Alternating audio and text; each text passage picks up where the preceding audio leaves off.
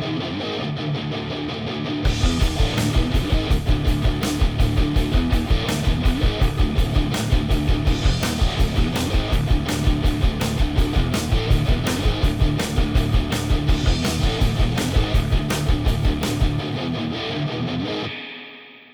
everyone.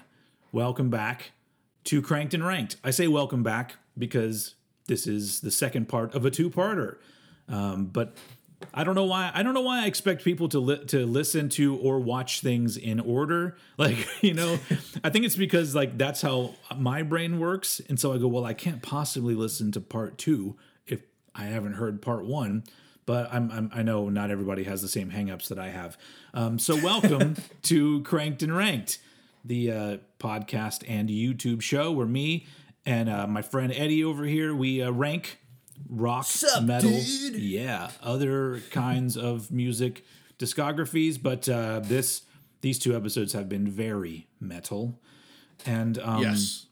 and honestly, uh, I'm surprised because uh, we we were ta- we were chatting about this early on. Um, the the YouTube video of the the part one of Sepultura surpassed 2,000 views in three or four less than four days, Yeah. and and our most popular video only has a little bit over a thousand views, and that's from months and months back, months of you know being on YouTube. So um, I just want to thank everybody that's been watching because that doesn't sound like a lot, but for us it is.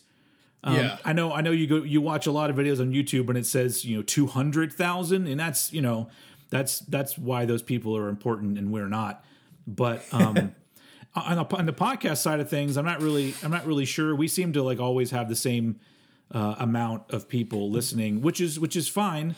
Um, and I want to give uh, some quick shout outs because we in the last episode I was like, you know, who actually listens to the podcast version of this? And I got a whopping five responses to my email address. Um oldheadpodcast at gmail.com if you ever just want to you know drop me a line i don't care. You know it's i don't get a lot of emails. I am really bad at responding though because i hate texting and writing and typing. I hate it so much because i can't ever get my thoughts together. So there are some people that can write a really long very well stated well thought out entertaining email or text message and then and it's great but then i try to do it and i'm just like i don't know what to fucking say. So my responses are always yeah that's cool thanks bye because that's that's just how i am. But it, that doesn't mean that uh, Accompanied with a Bill and Ted lick in there. yeah. But uh, i wanted to give some shout outs to the people that did respond um, you know saying their podcast listeners. If i get this first name wrong i apologize. Um, Ciaran Bourke. It's C I A R A N B O U R K E. Um, and then Cool uh, then Tom Thurston. Tom Thurston is an OG. Uh, uh, he's you know, been around for a bit. Um, James Ellis. He says he listens at the gym. So Dude. I didn't know that we would be good for that kind of thing, but that's that's kind of cool because I don't because when I think of like working out, it, the times that I've worked out, which is very few, mind you, um, I, I've I've had like music driving music on hip hop or metal or something that with a with a steady beat, but he he I guess he gets you know some sort of uh, I don't know of, of adrenaline rush from the amount of times I say um. I don't know, or maybe we should maybe we should we should just narrowcast straight to him. Like, are you working out right now? Come on, you got this, man. You got it. Hell One more. yeah. one more. Hell yeah. Um, and anyway, so that was James Ellis. Uh, Duncan Evans also responded saying he was a podcast listener. And uh, Nick Gadman, Nick Gadman double dipped because he responded to tell me that he was a uh, podcast listener. And then again, with a really long, very, very thoughtful sort of uh, uh, take on a few of our episodes and, and how they relate to him as a fan. And I like that kind of shit because honestly, like the the people that I want to be in contact with when it comes to you know people who are listeners or viewers or other YouTubers like yourself, Eddie. Um, I, I I always I always lean towards the ones that present things in a very thoughtful way, like they're like they really think about what they're talking about, and it's not some knee jerk thing, or it's not them being dicks or them being elitists or them being uh I don't know trying to be too hip or whatever because there's a lot of that out there.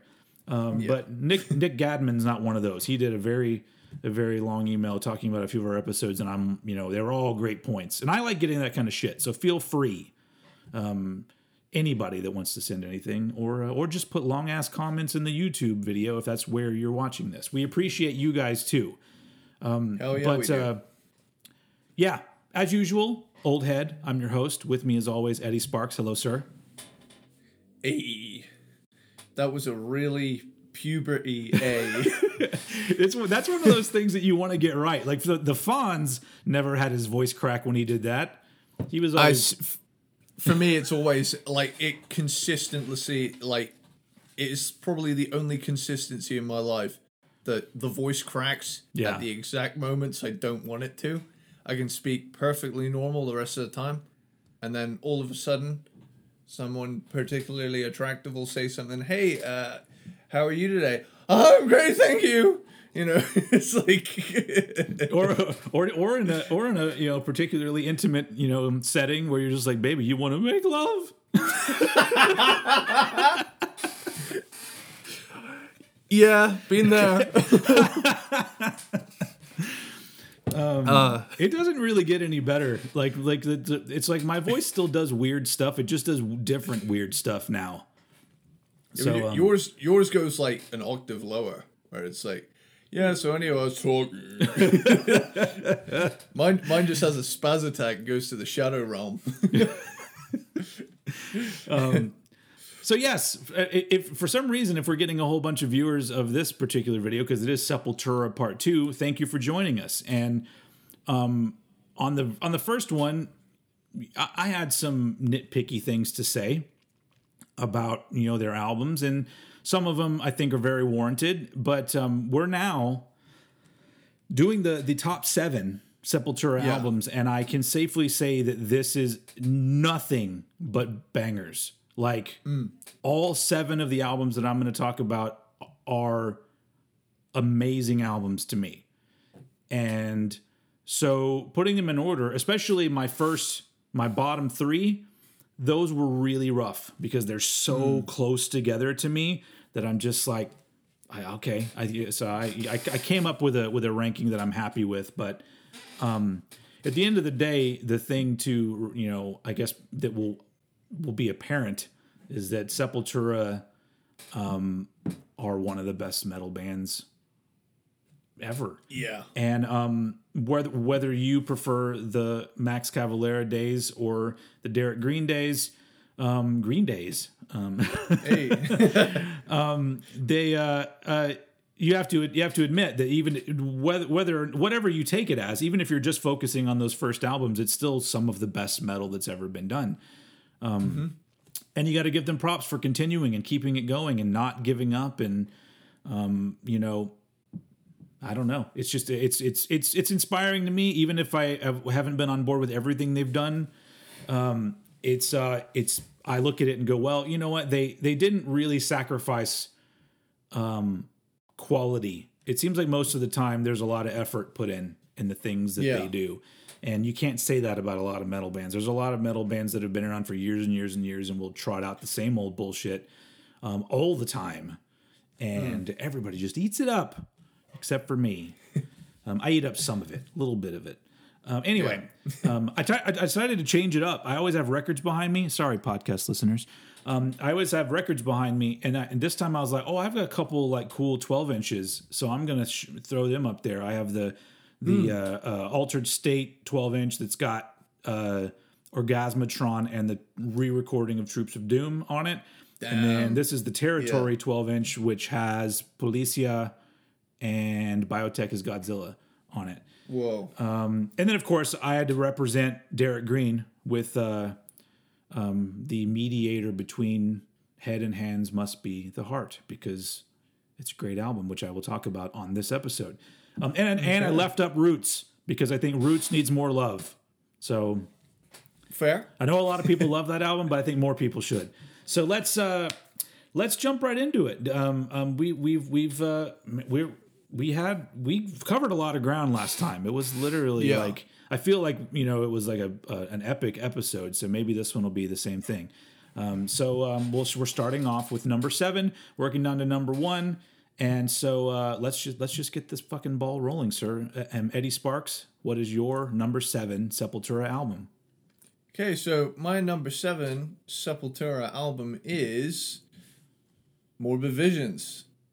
Okay, all right. And, you know, there is, of course, glaring issues with the production of this album. However, yeah, However, there's and and you know pairing the geography of the band in in these early days, you know, with you know the fact they didn't have nearly the budget no, and probably also didn't have some of the know-how as well um in terms of like recording guitars making sure they're tuned.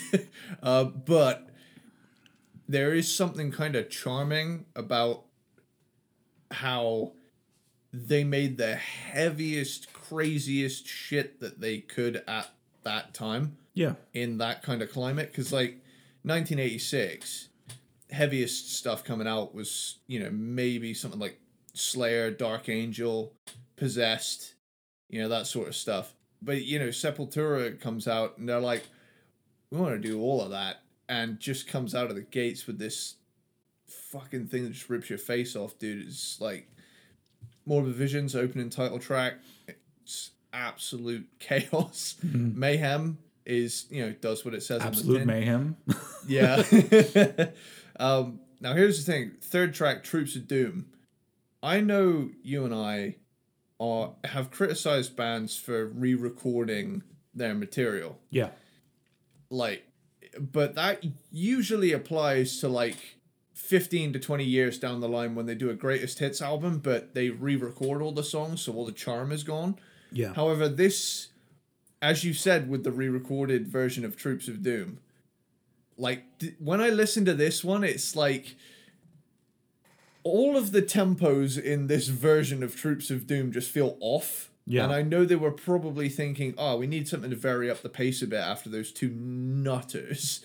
But I gotta say, the re recorded version of Troops of Doom, chef's Yeah. kiss. Also, like, also, I don't have a off. problem with the way that they did it because they re-recorded Troops of Doom and it was just put out. I mean, I think it first came out on this, like on this single hmm. back here, and then it was tacked on to Schizophrenia because it was recorded in 1990. So the fact that they, Hmm. the fact that it wasn't considered an album track, they weren't just re- they, you know, I'm okay with that. In fact, I'm okay Yeah. with bonus tracks in general. I just wish I'll get into this a little bit later more in depth, but I wish that bonus tracks were always separate. Like cuz I cuz especially when we're doing these rankings cuz sometimes you'll be all like, "Oh, there's this album and it ends on this track." And I'm like, "It doesn't end on that track. Keep those fucking things separate." And so, uh, so I just wish that they would do like just especially in this day and age, you don't need to tack it onto an album because everybody can access all your shit. So, um, but anyway, and I, I know a lot of it has to do with them releasing these, you know, expanded edition or whatever, you know, things. but I just wish that bonus tracks were were, you know, put on an EP or a single or something like that. But yeah, Fair. It's it again though, like that version is the masterpiece it deserved to be. Like when I hear Troops of Doom, this version, I think, damn dude, this really came into its own a few years later. But uh yeah, and then, you know, following it up with War, like people always talk about possessed and death for pioneering death metal in the 80s, but like this was some next level shit for 1986. This is heavy yeah, and absolutely insane. Crucifixion, like 80s Sepultura always struck me as the next logical step from Slayer, and n- no album shows it off more than this one. Um, again, you know, it's a band in its infancy, finding its way, but there, again, like I said, there's something so charming about the shittiness of this record, but I can't help but love it. Um, I mean, it's, me it's kind of it's kind of how I feel about the first Carcass record. Sounds like absolute shit, but I love the fact that it Yeah. sounds that way. I. I wouldn't do it any other way. Hmm. Yeah, it's it, definitely. It's funny you should mention that because I'm I'm sure there's a riff in here somewhere. Yeah, yeah. There's a riff I'll talk about that. It talks about something from that Carcass album. That, Okay. That's funny. Uh, things are coming together here. Uh, Show Me the Wrath. Uh, that's a nasty slow riff. That's a fuck yeah from me. Funeral Rites. It's a good thing I'm basically a veteran of album listening at this stage in the game because, like I say, I recognize the greatness here, but fuck, the production is bad. Yeah. and like this is coming from someone with an '80s bias too, but oh man, the Empire of the Damned. It baffles me that a vocalist can make that sound and still be able to speak. Like the dude's got an iron larynx, dude. like it's insane that Max has made that sound and has not had to have some major like neck amputation or something. I mean, Um, he's he's, but- he's lucky. Some people, I mean, I, I some people's vocals, you know, they take a beating and they don't really, they all of a Yeah. sudden, you know, they're on they're on uh, tracks doing ee. hanging from the rope.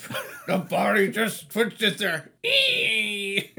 Still cracking me up, dude. it's fucking great. anyway, Um, yeah, it's you know it's great stuff. Uh, rough production.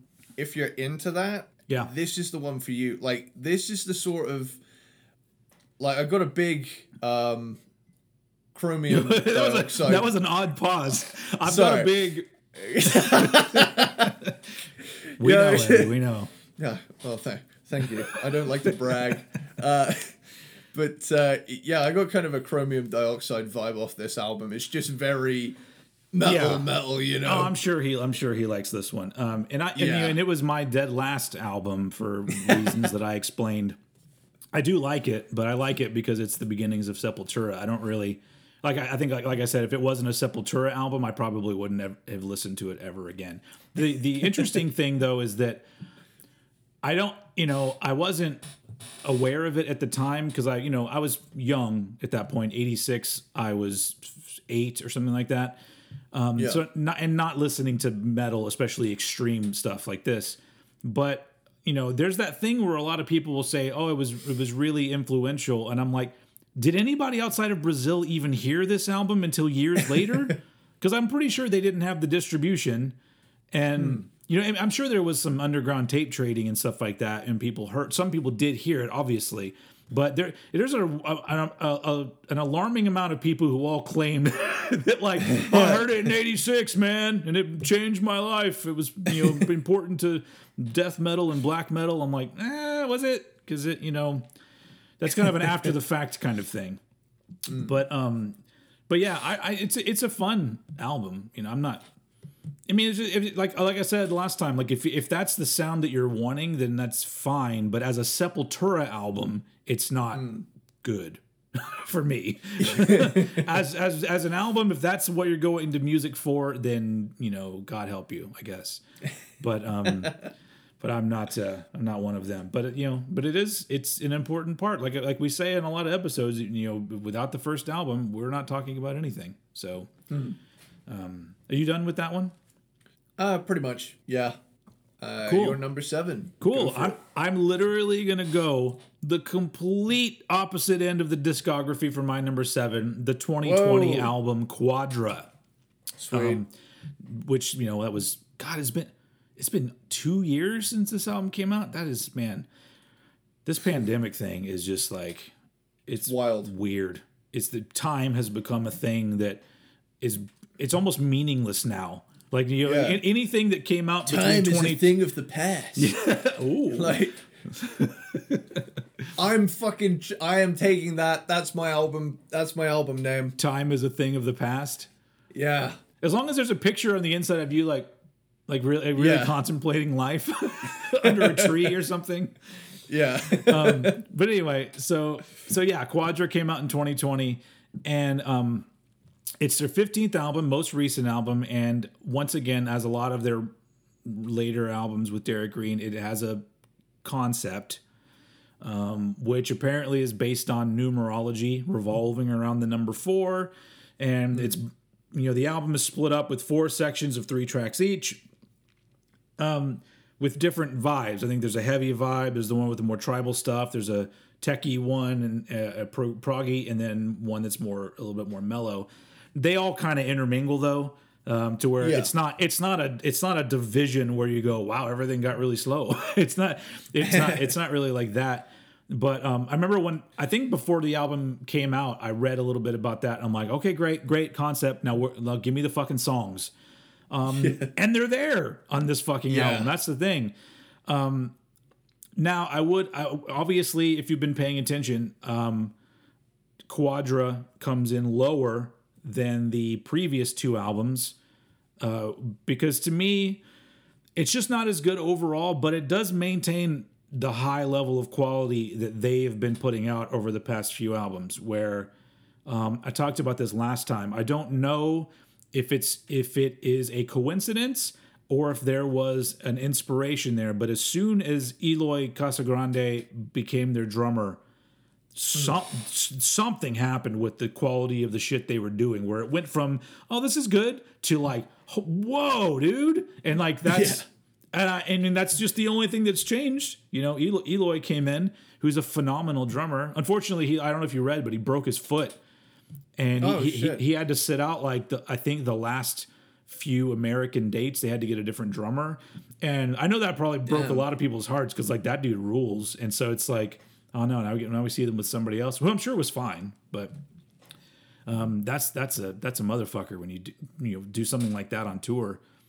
Yeah. Um, anyway, so yeah, Quadra.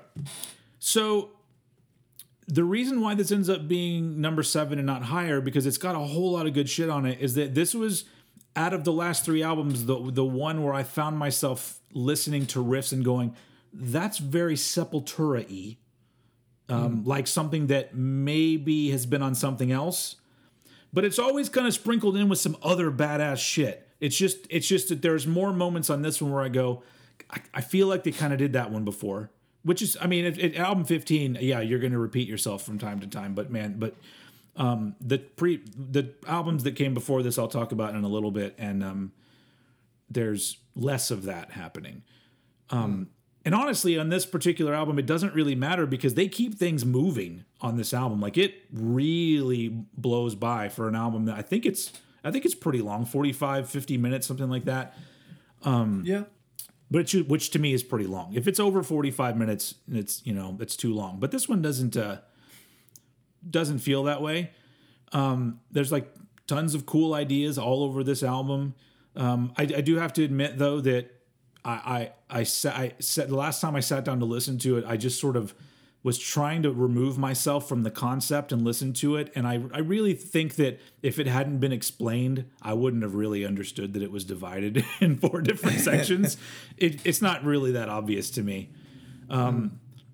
But it's a it's a great album. And the big thing that I have to say since we're going to be talking about a few albums from modern Sepultura um with these last 3 albums that they've done uh Mediator uh uh um fuck Machine Messiah and then Quadra with these 3 albums they have in my opinion now become a band that can compete with their classic albums they don't I, I said this before. They, they should go on a tour where they don't play any of that shit. Because now, Yeah.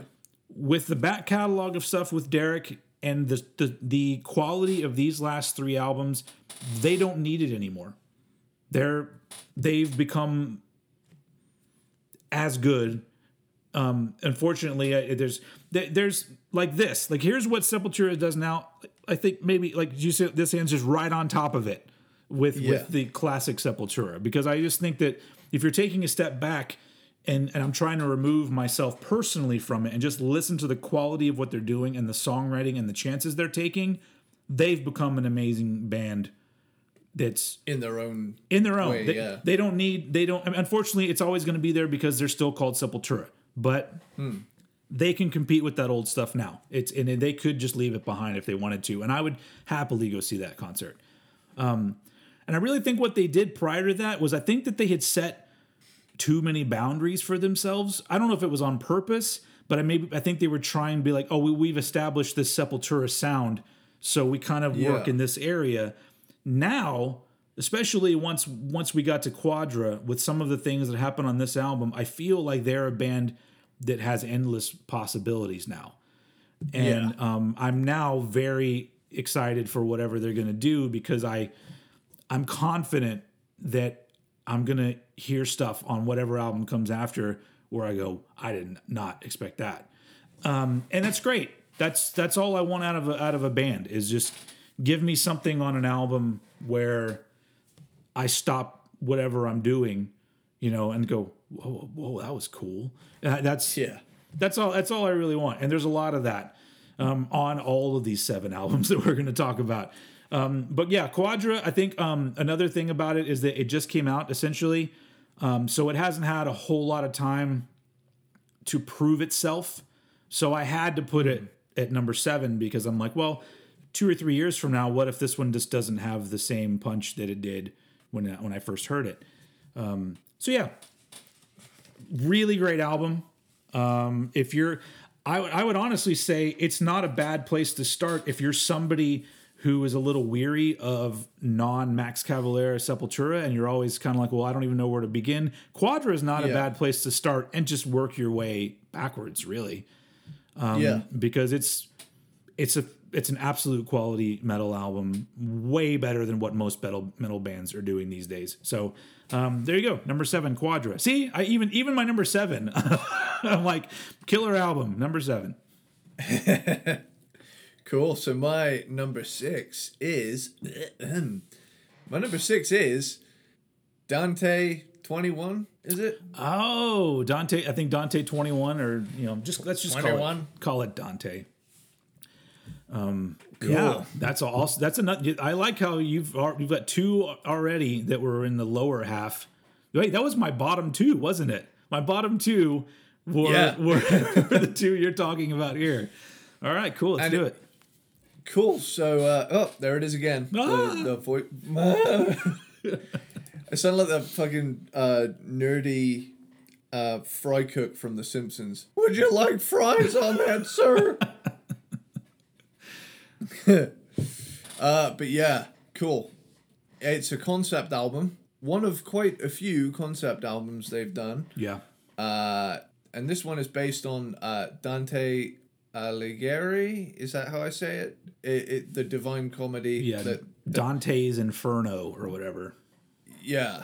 Um, so basically, at the stage I was at with listening to these albums in succession, we'd camped out in the roots zone, as I call it, where it's like roots happened and then they just did various subtle takes on that. you Yeah. know, and then all of a sudden, you know, following Roorback, which was my bottom pick, it was so refreshing to hear songwriting that went back to a little bit more thrash at Yeah. points, Mm-hmm. despite still having the the groove in there.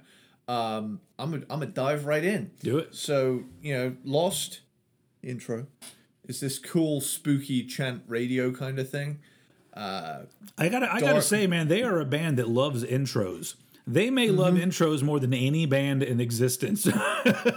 intros Uh, and interludes, like they love them. I'm gonna make a playlist, uh, it, and it's just exclusively intros and interludes of Sepultura songs. I'm gonna like make a whole album of songs that like have intros that build up and then don't go anywhere, and it just starts over, and it's just literally building up. It's gonna be called um, edging.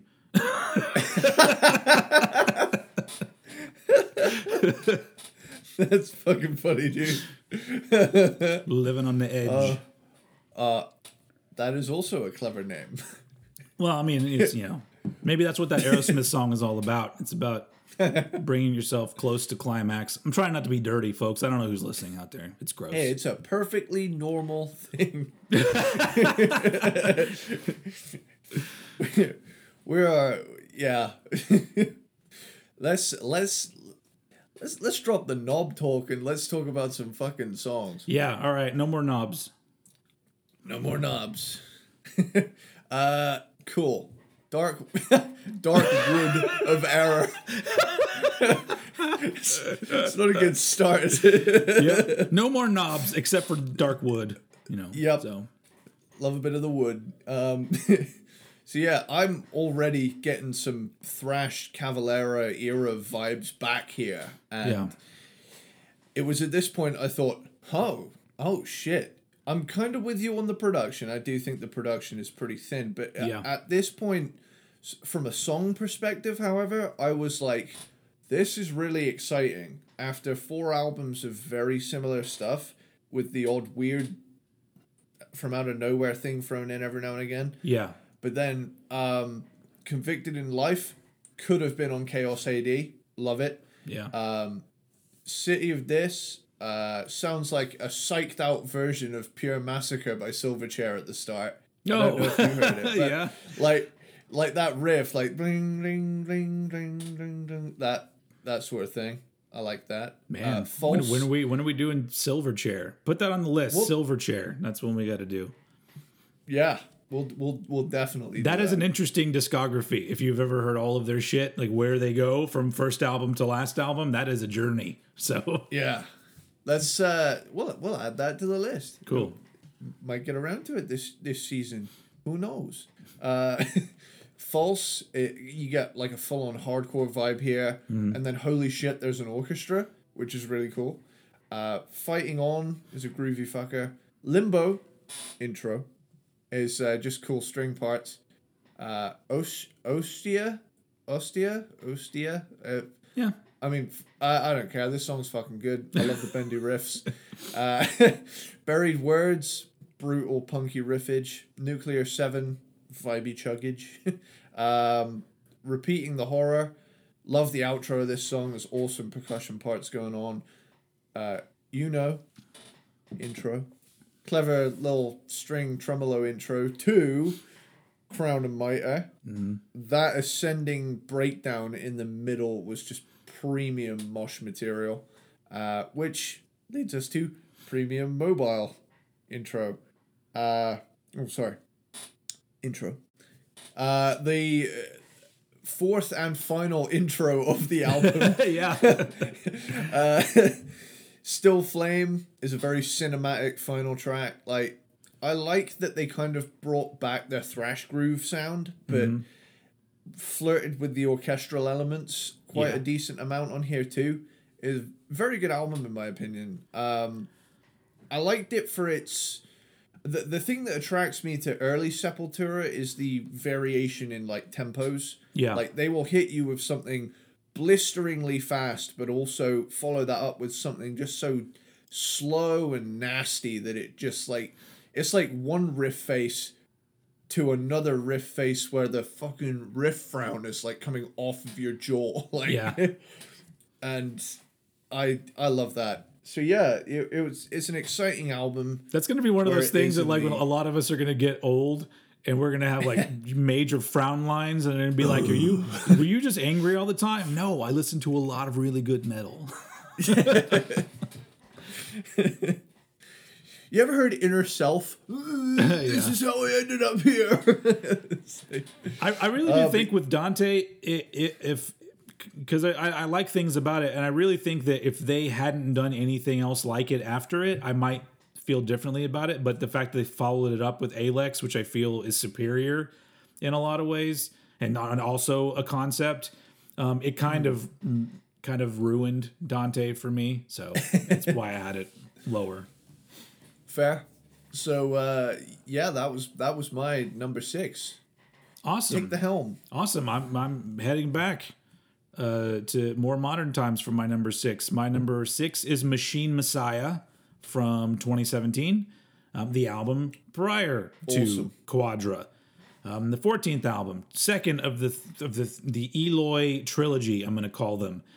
Um, like I said um, earlier, like my bottom three here, seven, six, and five, are so close together for me that Yeah. it's really difficult, but you know, I, I just this is the order that I ended, ended up with, and it's it makes sense. My favorite thing about Machine Messiah is the opening track, like that they I don't think they've ever started an album with a song like this. And every time I hear the album, I go, that is so good. It's it's it's Derrick singing and it's a real moody song, but it's that's the thing is that they when they let Derrick, I don't know if they're letting him or if they're presenting music that inspires him to do different kinds of things, but when he has room to sing or do different types of things with his voice, he really stands out as a great vocalist. It's when they just Yeah. throw him in there and say, You do your yelly stuff all the time, that I kind of go, then it's not very unique to me. But clearly, he has so much more to offer as a vocalist. And you hear it on a lot of these um, later albums. Yeah. And I just love the fact that it's like that that harkens back. The first song harkens back to what I love about early Sepultura, which is that they didn't give a fuck. Like yeah. like they did a thrash album followed by a more groovy stripped down album followed by an even more groovy tuned down. Like they they they weren't in the in the in the game to please uh, a genre you know? They they just were these are the things that come out of us and i just that's that makes me i love it when they do things like this.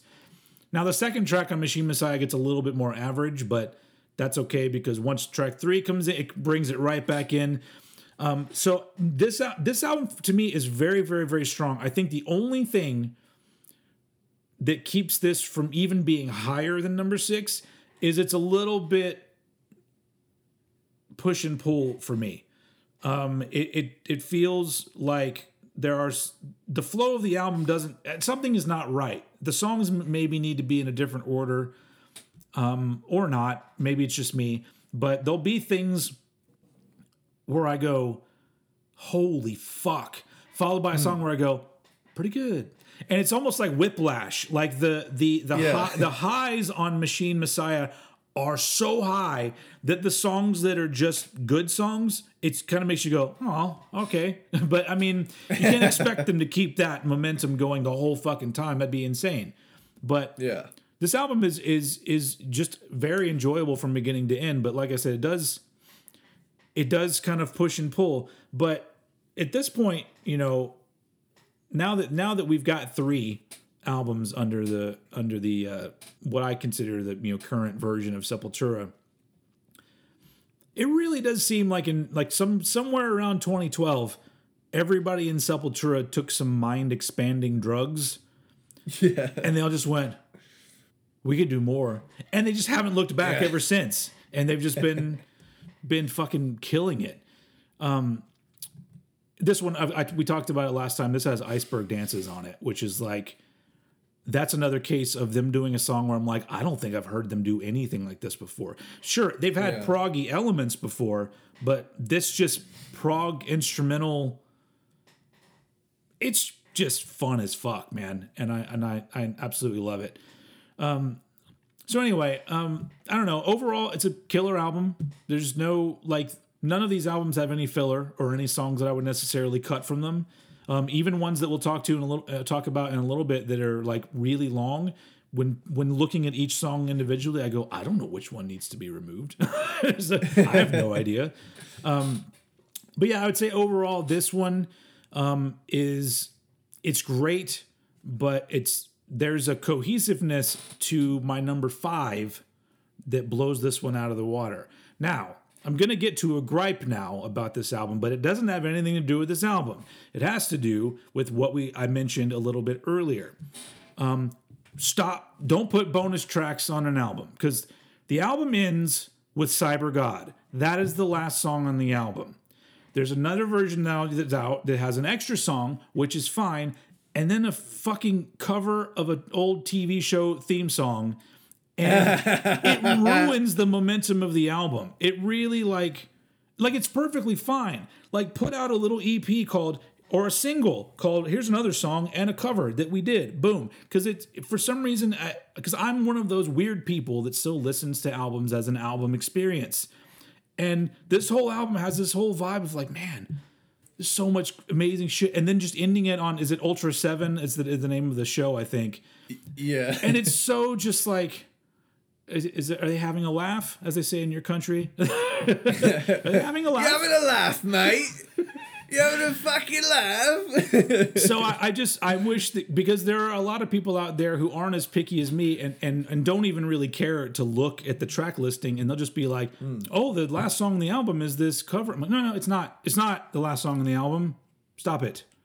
So I really want to become in charge of like that kind of thing. I want to be the curator of music worldwide for everything. it has to run through me. Like here's the here's the album. No, don't do that. Like you see, you know, I'm gonna be the I'm gonna be it's a stamp of approval from old head saying, look, the album is great when you end it right here. Let's don't do any more than that. and I'm gonna be the one person above him that keeps the cover of Easy on Angel Dust. I'll let you go with that one because at least that I don't know. That, that that's that that's the only way you've heard it. But you see what I'm saying? Like like imagine if you hadn't heard it that way, and it ended Yeah. on Midnight Cowboy. Like it's just you know so Sure. so I just feel it's- I feel like there It- it's it's um it's what it's irresponsible to put extra tracks on albums. Just don't. So don't do it. Fair. But other than that, Machine Messiah fucking kills. And so let's move on Nice. to, to number five.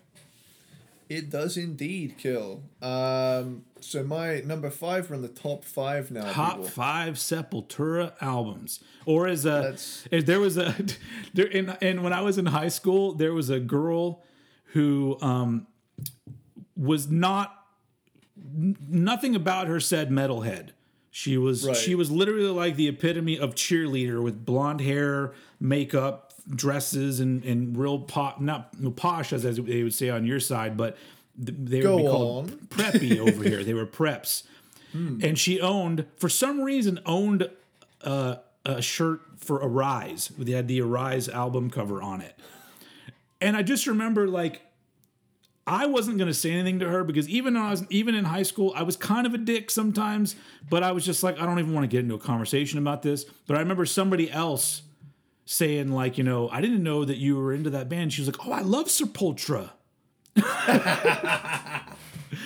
and I'm just like, get the fuck out of here. Um, but it was really interesting that she just randomly had an Arise T-shirt, and she was, you know, all the rest of the time she was in Stussy and and Massimo and all of those brands that probably I don't know. Does anybody wear those things anymore? Abercrombie and Fitch. No, that wasn't around when I was in high school. I for Abercrombie. anyway, so it's I always think of that when I say Sepultura because I've heard other people say Sepultura, and I guess it's close enough. But when you're a teenager into metal and so many people are picking on you because you're into metal, and there's this one rando preppy girl who's like Sepultura, I'm like, take that fucking shit off. Not just because I'm really interested in seeing what's underneath it, but also I really want you to just get rid of that shirt. Anyway, it was high school. It was all about like, when am I going to see some boobs? Come on. I kind of miss the the uh, the the innocence of that time because there was no internet. You know, like it was it was it was more special when you saw boobs back then. I I concur. Man, we've I had was- knobs and boobs in this uh in this episode. Right, we got we got two more things we got to take off: butts and and the front butt. All right, Uh, where were we? let's we Number are five. we are on my number five. Yeah. cool. We got uh my eh, Quadra is my number five. Quadra, nice. Yeah. Uh, this album, I feel, got kind of a raw deal as a result of the pandemic. Can you Ah, imagine yeah. if they? eh, Can you imagine if they got to tour this shit? Damn. Well, I mean, they I mean they are now, but I mean, But two years later, It's been out for a while. Yeah. Yeah. Um, Isolation is a pretty killer opener. Yeah. pretty apt for 2020. Yep. And, uh, and then immediately followed up by Means to an End. Now, hear, hear, hear me out. Did you also hear this? I'm pretty sure that riff is Genital Grinder by Carcass, except you can tell what is going on. oh,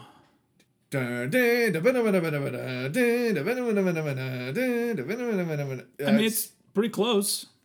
it's conceivable that two bands can write a similar riff. Oh, yeah, but I just thought for was, sure. I thought it was I th- I thought it was interesting to bring up. I mean, it wasn't obvious enough. that you brought them up. It wasn't obvious where I were before you mentioning it, I didn't hear it, but now I'm like, now I got to go play those back to back. To, to be fair, that's like the only riff I can hear on that album.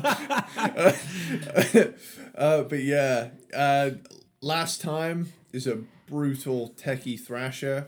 Capital Enslavement is a kind of borderline djenty groover. Uh, Ali breakdowns in this are pretty filthy. Raging Void is this syncopated rhythmic groover.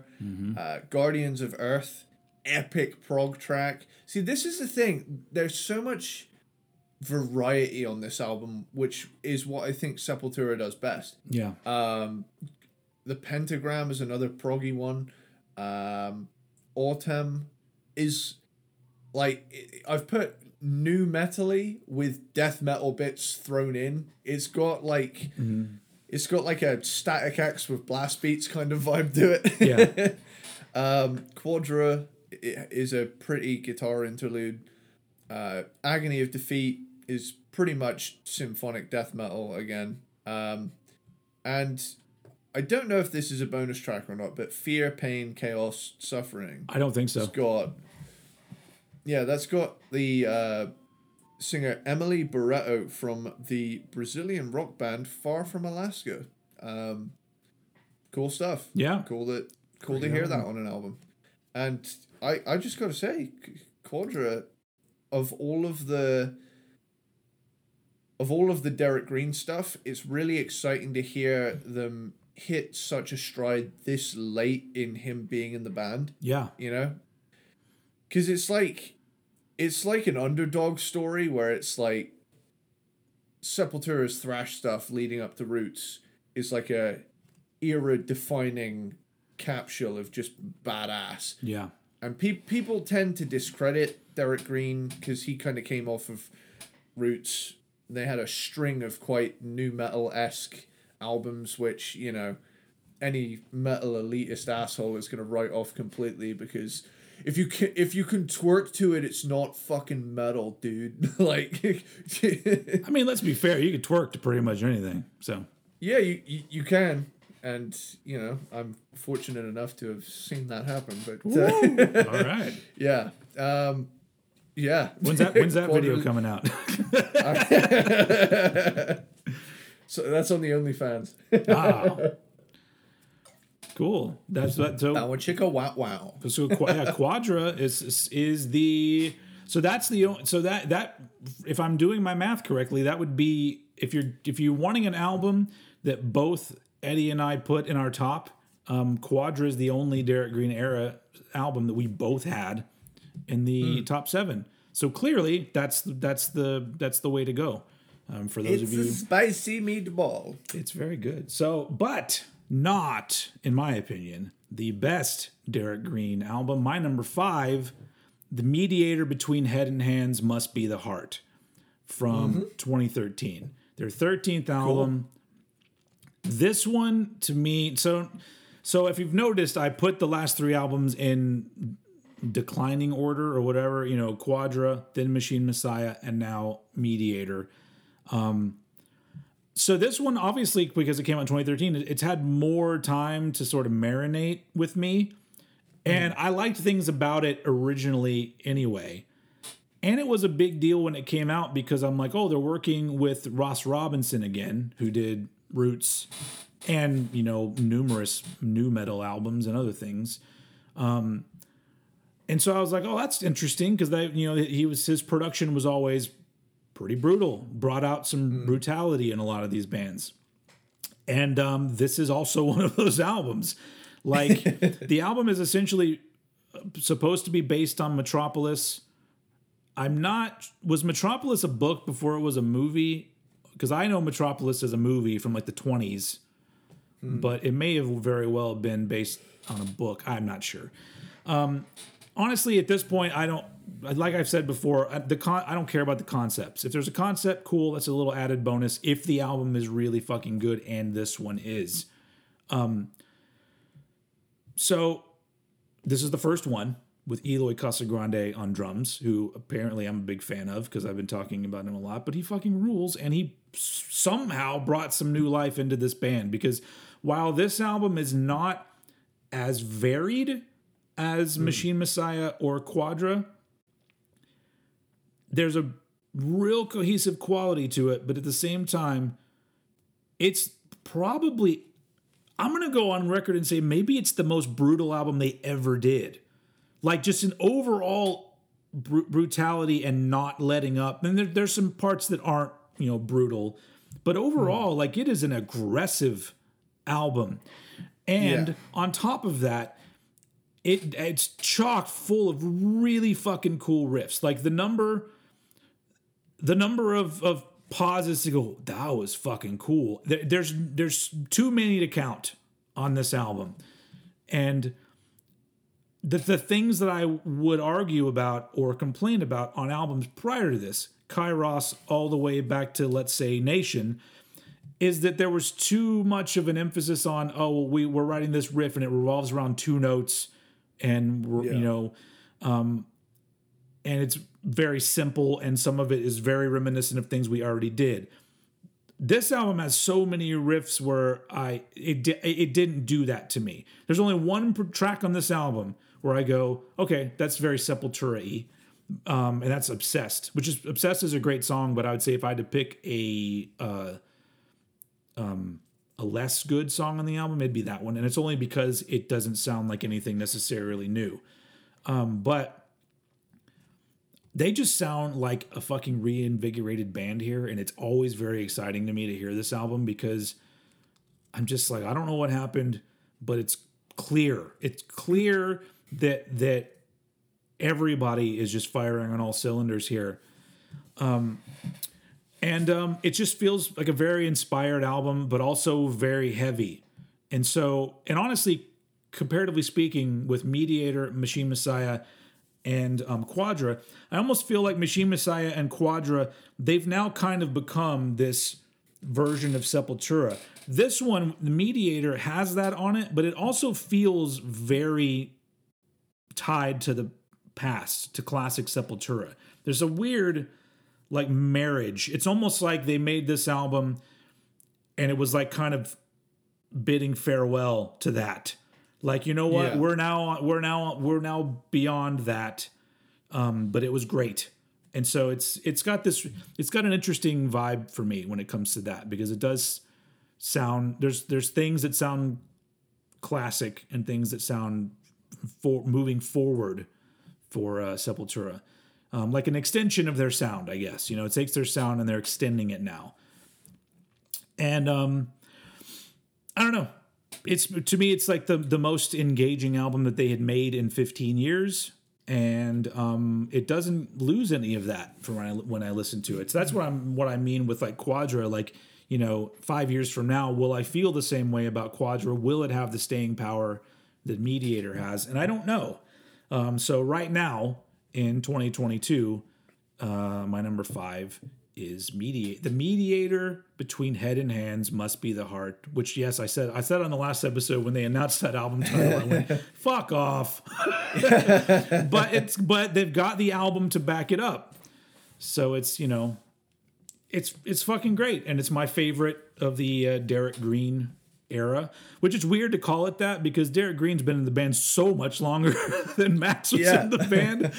Um, so it's at this point, it's like one of those things where you know I will I will admit that I prefer the Max Cavalera Sepultura stuff, most of it, but I'm not stuck in it to where I'm going to complain about it anymore. Because if, if you're still that hung up to where you're just complaining, Yeah. you got more problems, I think, than than just a band. because it's like it's been long enough now. It's just like people that are that still, you know, think that Rob Trujillo is the new guy in Metallica, and I'm like, he's he's the longest running bass player. yeah. How how long is it now? It's it's got to be twenty years. 20 next years. year, right? Tw- Twenty? Did he join 2002 or 2003? I think 2000. Yeah, you're right. 20 years next year. Rob's been in Metallica. Fuck, dude. Yeah, When I got into Metallica, he was only in there for seven. Like, that puts into perspective how long I've been a fucking rock fan, dude. And and, Like, and I- I, just love it. And, and it's like, oh yeah. Sometimes I forget that you're 20 years younger than I am, and then you say Yeah. things like that, and I go, oh yeah, you are 20 years younger than me, and apparently faking a British accent too, which we. yeah, that was so funny. Like there, there was a dude in the comments, and like, I mean, you know, I'm I'm from the southwest. I'm a I'm a Cornish boy. I won't say which county I'm in, but uh, I'm I'm just I'm just alluding to a little bit of mystery here. You know, I, plus I don't want people to know where I live because I'm a personality on the internet. Yeah. and people do shitty things to these sorts of people. But But people know what town I Um, live in, but it's fucking one of the biggest towns in in the world. it's like, Yeah. come find me, bitches. Yeah, I I And yeah. I'm pretty and I'm pretty sure that my surrounding neighbors all have guns. So, uh, you know, take your take your chances, I guess. I, I pretty much just uh, I pretty much just have the default answer, and I, I responded to him last time. I basically said, "You ever seen the movie Hot Fuzz? Yeah, yeah, that sort of place." yeah. You know what? You, sort of not, place- not to yeah. not, not to give away, you know, any anything else. But this is the first time I thought about it. Like you should go. There should somebody at some point should have gone to a sign and replaced the C with a K, just because that would make me happy.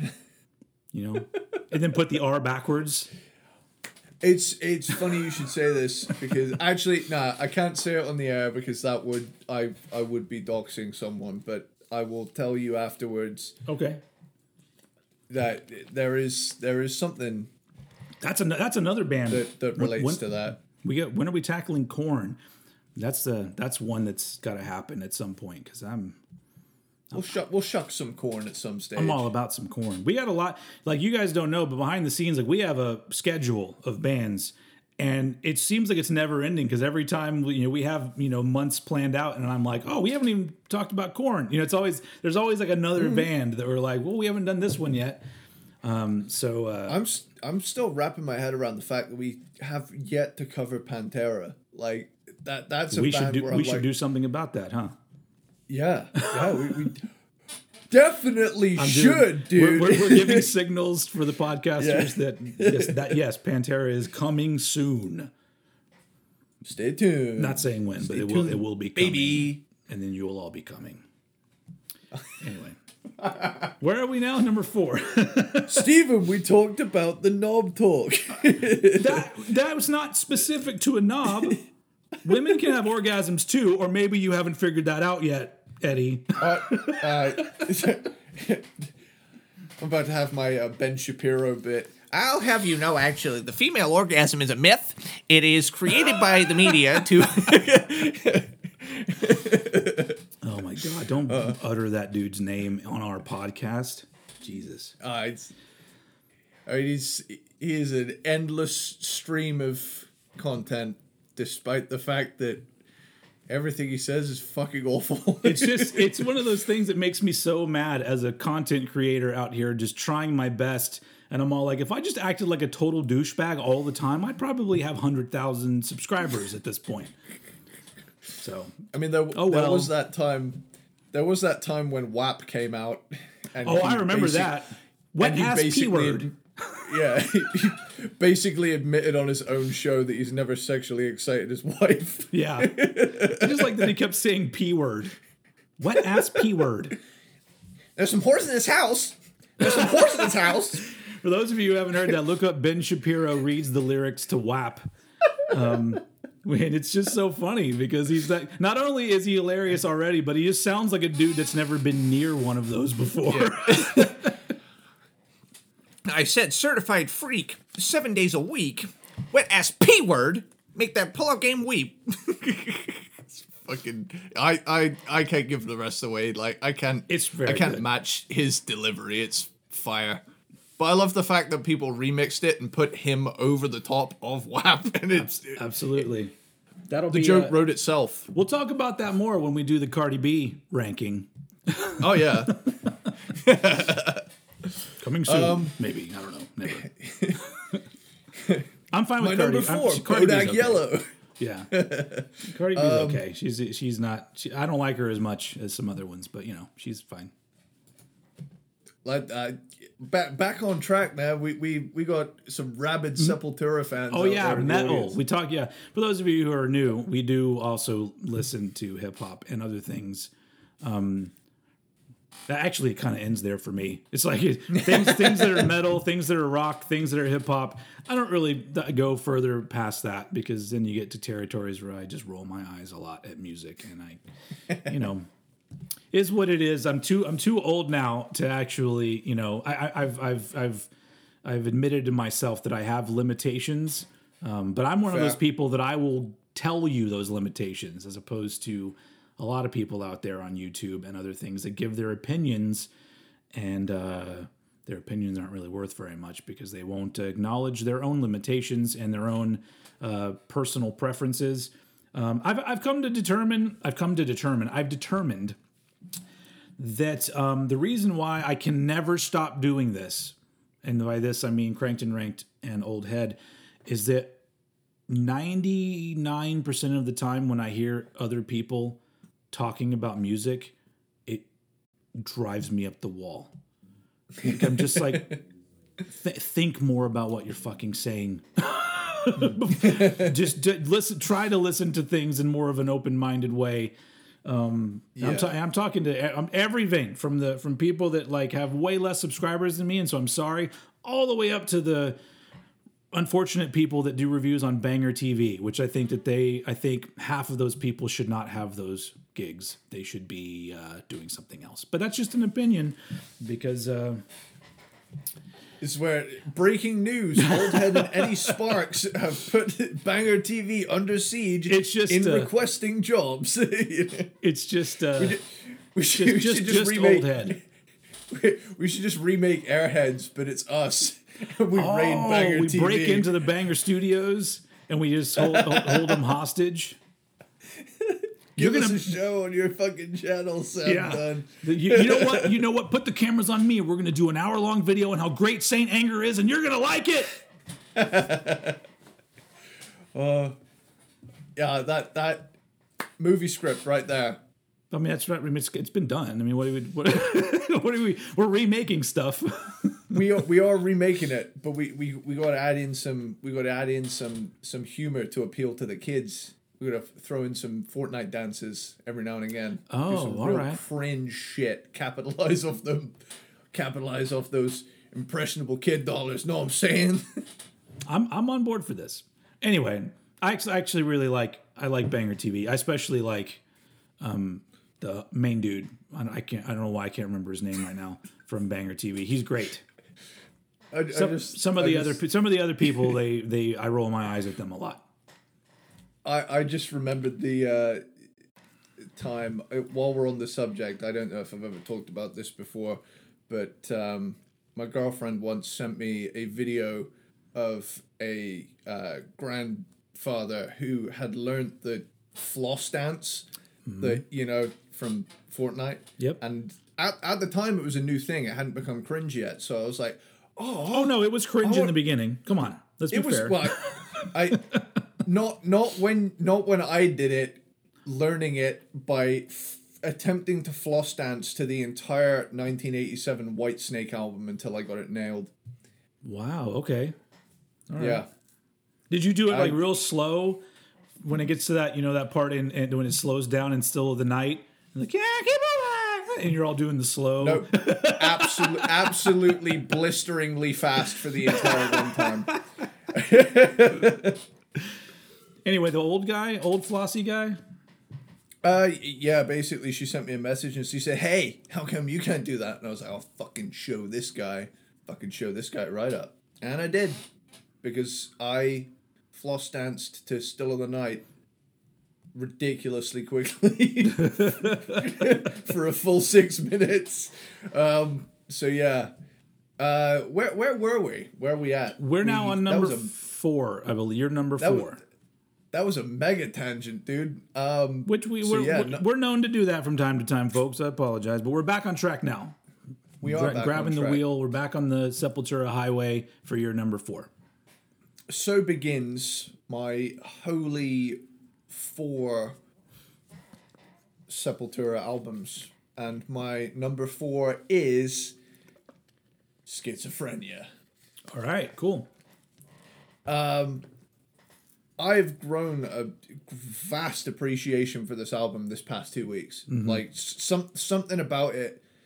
Like I've heard it before and I liked it, and then all of a sudden, after listening to the other two, um, uh, well, other three, sorry, albums as well, I just thought, fuck, you can really hear them start to take shape already on this album. Oh, yeah, Like, this is sure. the first. This is the first real taste of where Sepultura was going to go forward.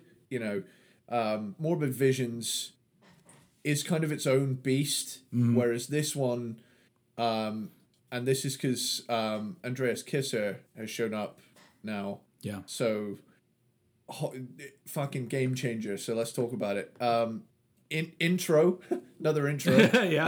Uh, and I, I love the fact it's like, dude, wouldn't it be sick if we started the album with the fucking strings theme from Psycho and Yeah. then just follow it up with a big ass demon scream and then go just full thrash and the rest of them probably just went, fuck yeah, let's Yeah. fucking do it. Um, then you get from from the past comes the storms, frantic thrash with Ori- originally, Far- originally called "The Past Reborns the Storms." Really, Yeah. that's cool. because they were you know they were that, uh, english wasn't their their first language and then they were they were they had some titles like that where where i guess they didn't really know how to word them in the correct way but i actually kind of like that, that, title better the past reborns Yeah. the storms It's got a cool ring to it as well. Yeah, it does. I Past like it. Reborn's the storms. Um, yeah, it's it's just a chunky thrasher. Hell yeah, dude. Uh, to the wall It's like halftime. Oh, it- halftime chug riffs are one of quite a few metal keys to my heart. Uh, you got to play what you got, what you got to do is play to the wall followed by over the wall by testament and then you Oh. listen to all of the wall by pink floyd and then balls to the wall by accept balls to the wall. and then off the wall yeah. by michael jackson oh shit, dude, there's so many wall songs. Then, then you listen to the Wallflowers, and that's when I'm leaving the party. We've gone too far. I'm He's kidding. had I like- enough. they got some good tracks. them Wallflowers peoples. Them wallflowers, peoples.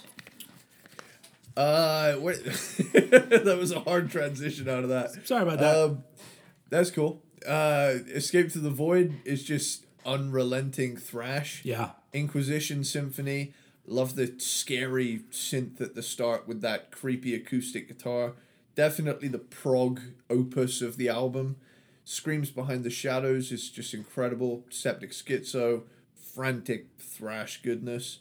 The Abyss, uh, obligatory classical acoustic piece to show that even though you're skull fucking the audience with riffage, you are in fact a man of culture. Uh, and then finally you get, uh, well, technically, finally, you get RAP, Rest in Pain. Uh, fucking brutal killer stuff. And then on the reissue, you get the absolutely killer re recorded version of Troops of Doom. yeah. I know it's not in the original track list, but fuck, this version bangs. So hell yeah, schizophrenia, like really good thrash album. Yeah, it's great. Yeah.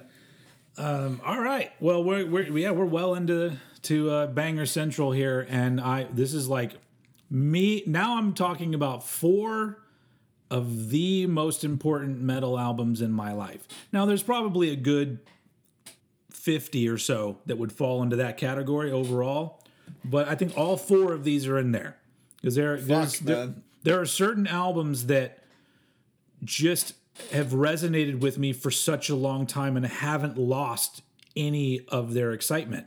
Some albums hmm. do. Some albums hit me real hard, and then later on I go, "Ah, I don't really like it as much as I did. That's not the case for these four albums.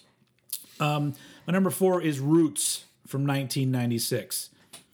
And this album is, i i I I think it's very underrated uh, because a lot of people hate on it, and I don't. I, I guess I get it. I do because a lot of people don't want things to ever change, and um, that's not a good way to be. People, I'm sorry. I'm just gonna throw it out there because you know there's a lot of shit that needs to change, and um, I don't think that Sepultura would have remained as interesting of a band if they had just put out the same albums over and over again. And Roots was the ultimate like statement that they're not a band that gives a fuck about what the fans want, unless you're a fan that just wants some fucking quality shit. Um, because to me, like starting schizophrenia is great, but starting with Beneath the Remains all the way through to Roots, it is nothing but high quality shit, and there is a progression at every step of the way. And Yeah. I talked about this in the last episode. The first time I heard Roots, I was I didn't really know what to think of it at first. Um, but you know, I was I've always even when I was young, you know, in 96 I was a you know, senior in high school, but I think this came out after I graduated from high school. But um I was already at the point where like I didn't want a band to give me the same album over and over again. And they didn't here. Um this album is heavy as fuck. That's the thing that I love about this album is it is Yeah. it's it's really heavy. Like you play this in your car loud enough, you're gonna you're going to be in the car that goes boom. Like that's that is uh that's what it's like. Um and I, and I think that at this point, like that, that the reason why their their split was kind of um, depressing to me is because with Roots, to me they just seemed like a completely unfuckwithable band. Like Yeah. they were on their way to like whatever it is they were going to put out, I was going to be all ears. Um, and I love the fact that this one they upped the tribal sounds a little bit with some of the stuff that they were doing and other instruments, you know, the percussion, percussion and other instruments. A little bit. yeah, but you know what I mean. yeah. But also yeah, the, I the fact that they lean way into the groove and the re- you know down tuned guitars, you know, it, it almost the simplicity of some of the riffs in this particular case for this album, it actually almost works in the in the in the tribal sense of it.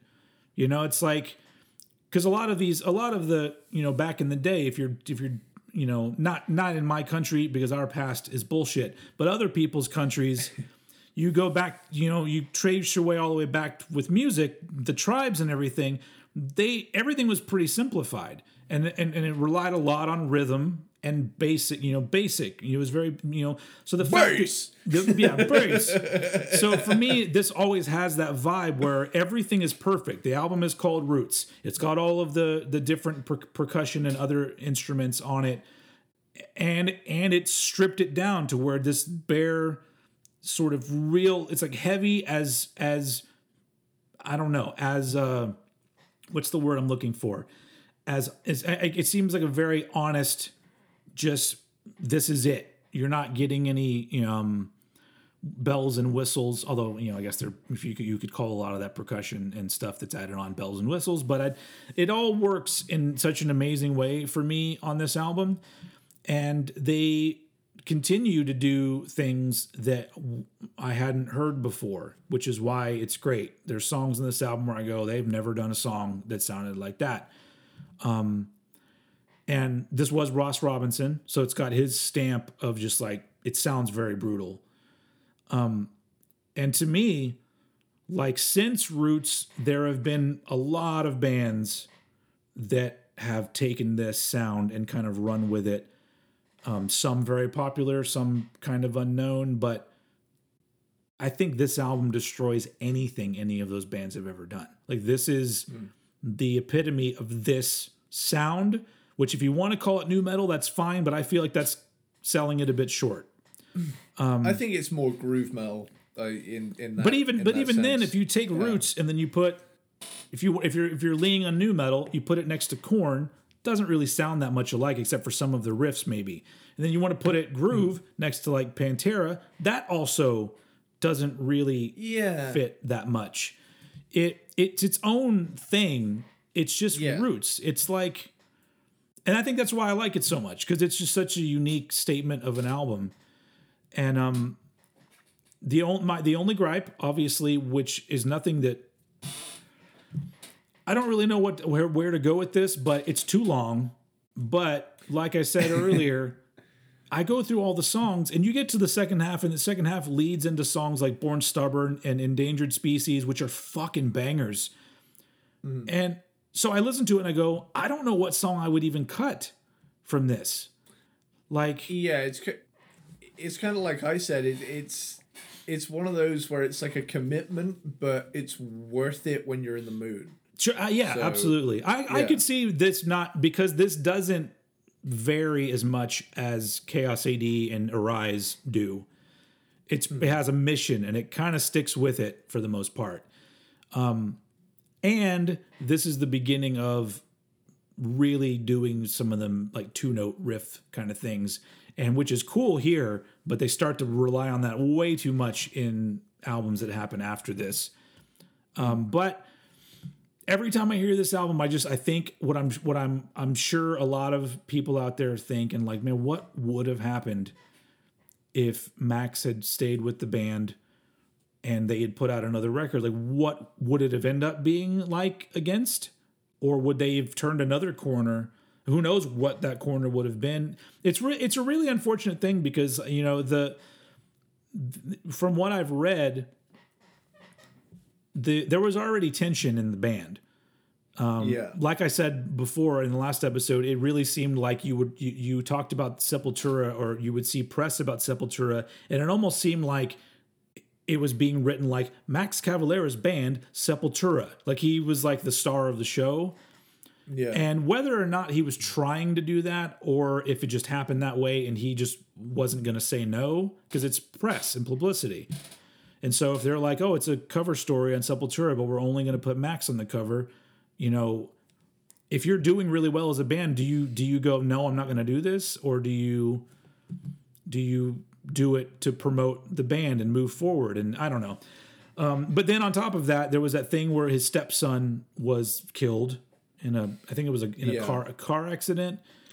yeah. um, and Real freak accident car, yeah. and then on top of that, the rest of the band comes to him and said, "Hey, we don't want your wife to be the manager anymore." It seems like a lot happening all at once, but as as a, a very open thinker, I realized that I was not in the band at the time. I did I did not know any of them. I was not there, so I don't know. I've said this many times with bands that split up or or have lineup changes there's no way for us to know who the real asshole was. it's like, you know, there could be varying degrees of asshole that ended up, you know, splitting it. But um, it's unfortunate because I do think, like, uh, you know, listening to Roots, I always think w- what would have been the next album. Because if it had been Soulfly, like what Soulfly was, it would have been kind of a disappointment. Soulfly is a fun album, the first Soulfly album, but Shut the fuck up. yeah. If you, to be completely honest, if you have a song where one of your lyrics are uh, "No motherfucking hootie in the blowfish," then um, you're that got kind of tiresome. A lot of bands were doing that shit where they just talked shit about other popular music, and I'm like, dude, Hootie and the Blowfish is not trying to be metal. Why are you mad at them? They're honestly making the the the suburban you know parent rock that they want to make. Like, just don't. Why are you mad at them? I don't understand that. Um, but anyway, so yeah, so Roots is great. Um, it's a bittersweet album for me because I love it so much. Uh, but it it does you know as a fan that prefers this you know these these four albums that I'm going to be talking about because if you're paying attention, we've got four Max albums that I'm going to be talking about in a row. Um, yeah, it does make me kind of go. "Oh, I wish I, I wish I could have found out, but uh, maybe it all worked out for the better. Um, I'm assuming for the guys in the two bands, um, well, you know, whoever's playing with Max, and then the rest of Sepultura. Um, if they if they really didn't get along, then I guess it did work out better for both of them. Um, so anyway, that's that's my that's my multiple cents on Roots. My number four. Cool. So here we are at the uh, bronze medal, number three. Sweet. Now, we have the same top three. We do. We do. Will they be in the same order? That is the question. That is the question, sir. Let's find out. After this. Cool. No, I'm just kidding. no, really, after this. I'm gonna I'm literally gonna put a commercial in right there. Yeah, Bitch, do you pay know me. I just. do you know what I thought of then? Have you have you seen? I think you should leave. No. Oh, it's Is it- it's so good? fucking. Yeah, it's like a sketch show. It uh, Tim Robinson. He's the guy that uh, does it. and he there's so many skits on there, but there there was one I was watching yesterday, and it's like a lawyer advert. It's like, has this ever happened to you? But he just goes through this ridiculously elaborate thing. Or is it, you ever had two guys come over to your house and replace your toilet with a joke toilet that's just got a tiny hole that's just for farts? And then they start running around your house, and then you try to join in, and they say, You're not part of the turbo team. Till you're part of the turbo team, you don't run. Walk slowly. Has this ever happened to you? it's like it's just stuff like that. It's hilarious. That's funny. I think he, he used to write for SNL. I think I think that's where he Yeah. he came from. I, I haven't seen it, but that's one that I'll I'll definitely check out at some point. There's another one where um, he's on a ghost tour, and the dude it says to him, uh, "This is the adult tour in the evening, so we can say whatever the hell we want." And everybody's like, kind of there, like taking it lightly, and he goes, "Jizz." he's like, "What?" And they're like, "What?" You said we could say whatever the hell we want. So did any of these fucking ghosts ever just jump out of the wall, do a huge cum shot? That that this isn't what we meant. Like, but he just keeps taking it too far. but um, yeah. Well, we made we made it Any- there, folks. a- anyone watching? Any anyone watching? Uh, if you ain't seen it, uh, it's on Netflix. Uh, I think you should leave. It's All really right, funny. Bye. Uh, yeah. So Number three. Be- Beneath the Remains is my number three, All right, cool. and yeah, it's a pretty fucking good death thrash album, dude. Like, Nah, what? like nah but i i know that sells it short but god damn dude like beneath the remains pretty yet ominous intro that explodes into this just full on assault of pure aggression I have to ask you, and maybe this will ruin the song for you for the rest of your life. When you hear the acoustic intro, do you ever think it's about to be "Close My Eyes Forever" by Lita Ford and Ozzy Osbourne? oh yeah no, i hear it now yeah It starts off, Yeah. and I'm all, baby, I get this. It's like it's it's literally like, and, and I- it varies it up to where it doesn't last very long. But that first like ten seconds or so, I'm all like, is this Lita Ford or Sepultura? yeah you know i thought it sounded familiar now that you've put those two together i definitely yeah it's it's like the same exact chord Lita Ford album ranking. We got to do that at some point. Hell yeah, we do. There's a poster of Lita Ford right over there out of shot. Awesome. I'm pretty cool, aren't I? I th- we, we, we, I think we've already established this many times over. Yes. Hell yeah. That, that is the status quo around here. Um, so yeah, I mean, Beneath the Remains, one of my favorite parts of the whole album is that like dan dan dan dan dan dan dan, dan like and it's just such a simple little part, but with how fucking quick the drums are, it's Yeah. like oh Yeah. I've always really that- liked that. Crushes. Um, Inner Self has got to be one of, if not my all time favorite Sepultura song. Like, holy shit, every single second of this song is killer.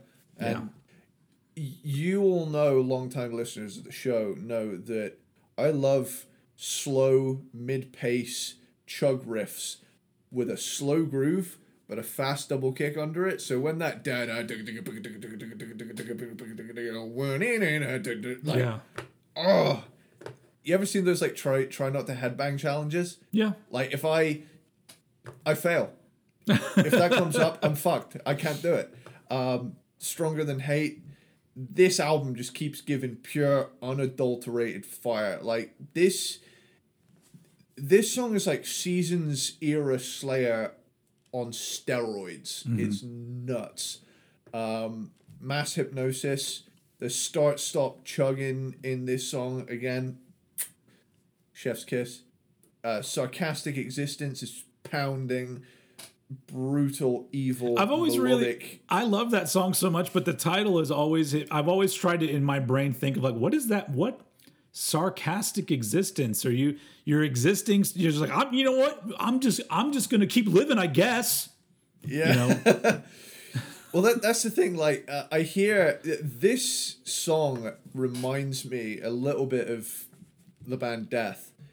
Not only in it, like, there's little parts here and there where I think that's very Chuck Schuldiner, but, you know, even down to the title, this song title could have been on a Death album. Um, Slaves of Pain, just more Slayer on roids with an extra side of chug. Uh, Lobotomy is frenzied brutality, intent on hitting you with as many notes as possible. Uh, Hungry is just fucking gnarly, and uh, Primitive Future is just one last blast of crazed guitars and drumming with. Did you did you mention Ma- Mass Hypnosis? Uh, yeah, yeah. Okay. I, I, I get I give it a chef's kiss for that. Oh, okay. start stop chugging. I don't know where my Um, brain was, but that that's like I think that might be my favorite one on the album is Mass Hypnosis. I love that song. That is a great song. Uh, but yeah, um, I just love the fact that this album is so. It it varies in tempo, yet it doesn't veer too hard out of the intensity. Like the entire album, this is one of those albums that has a legitimate scary aura to it, where it's like.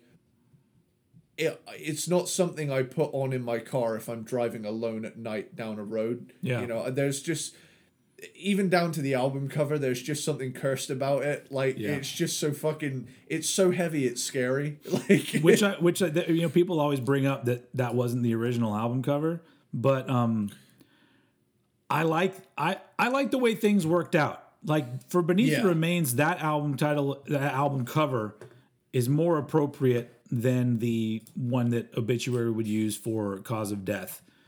yeah. and vice versa. They better. it seems it seems like things worked out well because I actually like the Sepultura album cover more. So I mean, I actually if if I remember right, we included it in the uh al- uh, thrash album covers. yeah, gotta yeah, we talked about that was a while art, ago. dude. Check Yeah. check that out. There's an episode where we do our top five or ten thrash metal album covers. It was just thrash Yeah. metal. I don't remember. That was a Yeah, long. was that was like over a year ago for sure. Yeah. We gotta do another one of those, dude. That that was fun. Yeah, Um.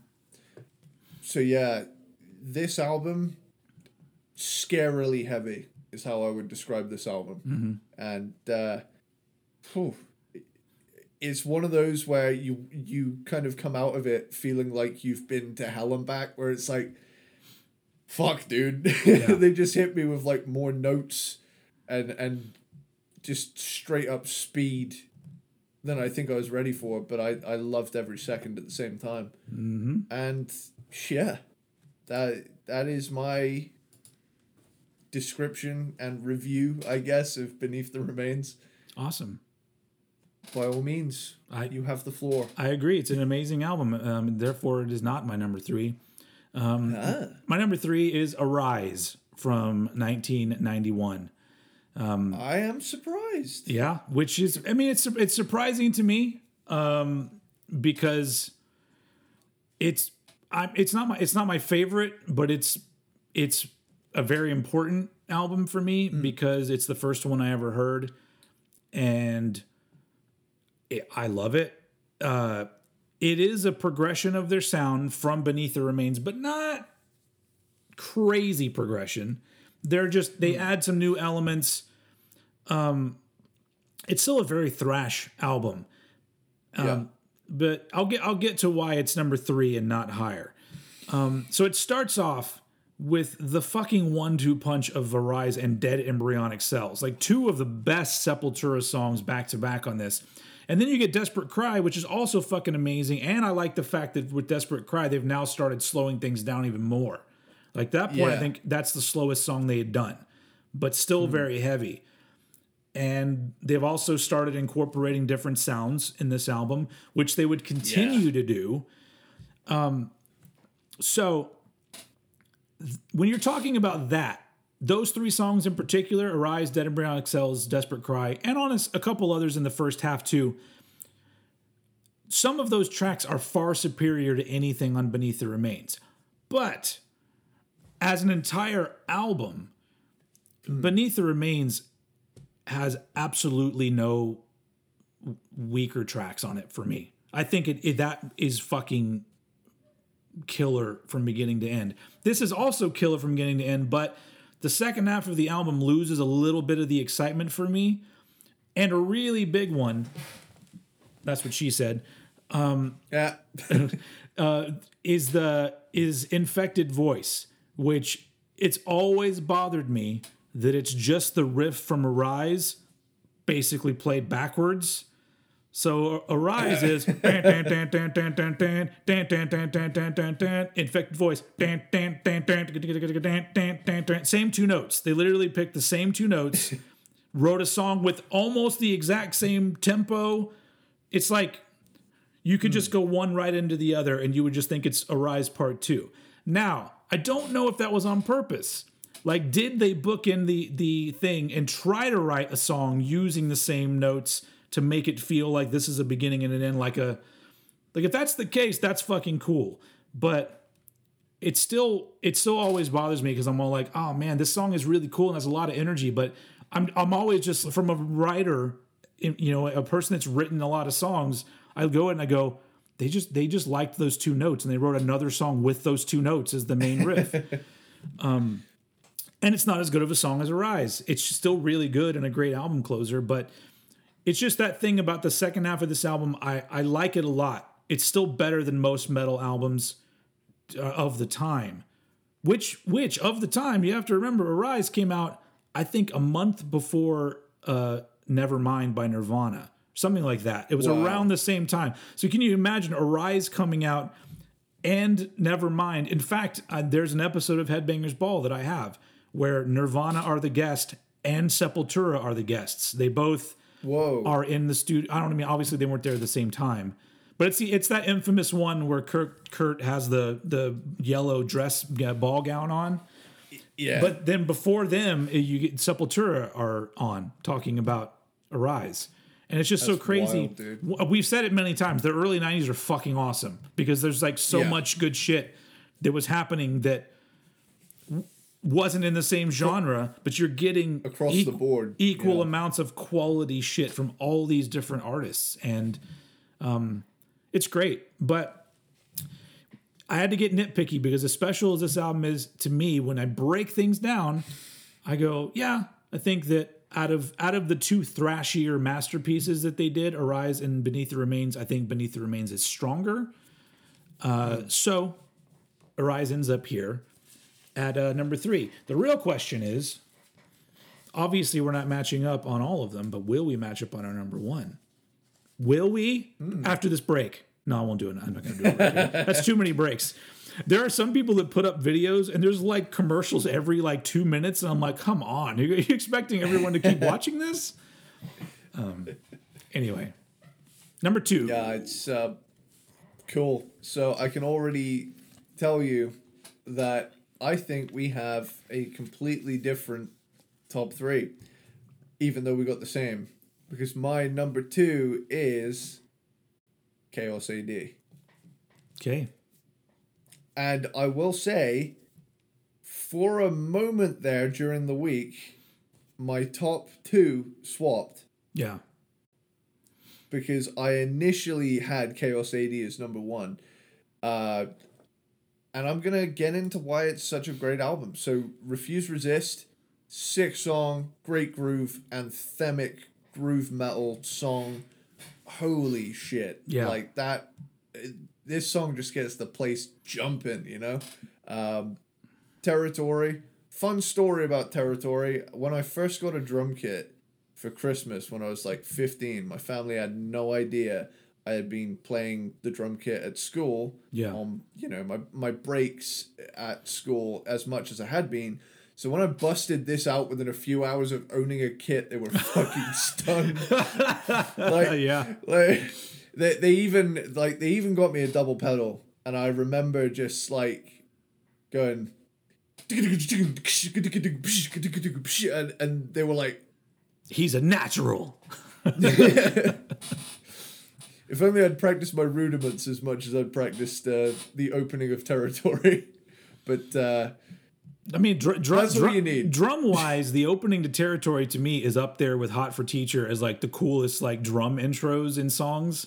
Like just where I just it's just so like you know what song is fu- there's no mistaking the beginning of territory, you know. Yeah, I've I've oftentimes tried to learn the intro for Hot for Teacher, and I just I I don't know if I've got the patience to figure out what's a kick drum and what's a tom in that scenario. Yeah, it's all it's all like a big it's all moving Yeah. too quickly. Well, that's the thing of like you know all the tutorials and stuff that try to show me what's happening. They don't have a gong drum. They don't have like a a mounted um, kick drum to replicate that. So I just hear this confusing thing of the toms happening when they're they're not supposed to be there, and I just think, what the fuck is this intro? I'll just kind of like I'll just do triplets until the cymbals come in. Fuck it. Has, has has Alex never like shown on a video how he played it or like there's there, he's got to do that at some point. I'm I'm sure he has, but it's just such a fucking like it, it goes on for a long ass time too. Yeah. Before he just picks a steady beat to go off of. So I just kind of like just swing the kicks and throw in the odd tom every now That, and again. that would be an Like, interesting just- uh, ranking the be- the best drum intros to songs ever. Two two of them we just would. talked about. yeah, But yeah, just going back to territory, man. I mean, this is.